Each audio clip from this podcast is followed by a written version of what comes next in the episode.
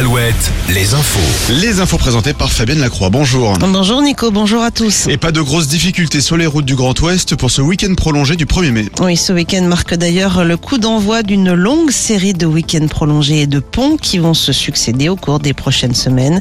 Et pour de nombreux restaurateurs, hôteliers et responsables de camping, c'est aussi le début d'une difficulté, le recrutement de saisonniers. Une tâche apparemment de plus en plus compliquée, en particulier sur la côte.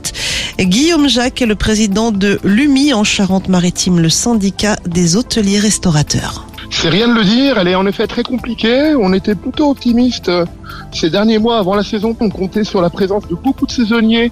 Et ben, on a moins de mouvements de saisonniers euh, euh, de métiers entre guillemets qui font les hivers à la montagne et l'été à la mer, sur les côtes, on va dire. Pour l'instant, ils sont pas, ils sont pas de retour. Alors, on espère qu'ils vont arriver, on espère que ça va évoluer mais euh, on est un petit peu inquiet. On est dans des métiers où c'est vrai qu'il y a une grande réactivité des gens, donc euh, euh, en effet, des fois les choses se passent à la dernière minute. Pour autant, c'est pas très rassurant et on va dire que ça change un petit peu de ce qu'on avait l'habitude historiquement, on va dire. Et si vous avez prévu de vous rendre sur l'île Dieu ce week-end, notez qu'un nouveau bateau va désormais assurer la liaison avec le continent. L'Insula Oya 3, qui sera officiellement inauguré aujourd'hui, va pouvoir transporter près de 400 passagers contre 250 pour le précédent bateau.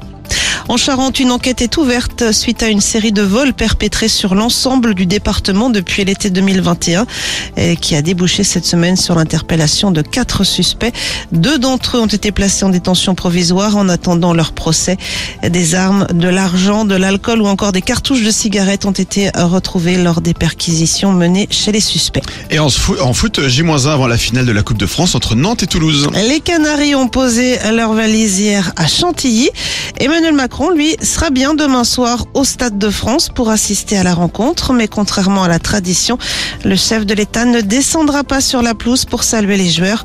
Par ailleurs, 3000 euh, policiers et gendarmes vont être mobilisés pour ce match. C'est plus que lors de la finale de la Ligue des Champions en mai dernier. Le club d'Angesco lui fait appel de la sanction prononcée à son encontre par la FIFA. Le club angevin, qui pourrait être relégué officiellement en Ligue 2 dès ce week-end, se voit interdit de recrutement pour les deux prochains mercato à cause d'un litige sur le transfert du défenseur algérien Chetty l'été dernier en provenance de Tunis. Alouette. Alouette. Le 6-10. Le 6-10. Et c'est vendredi, le 28 avril, et qui dit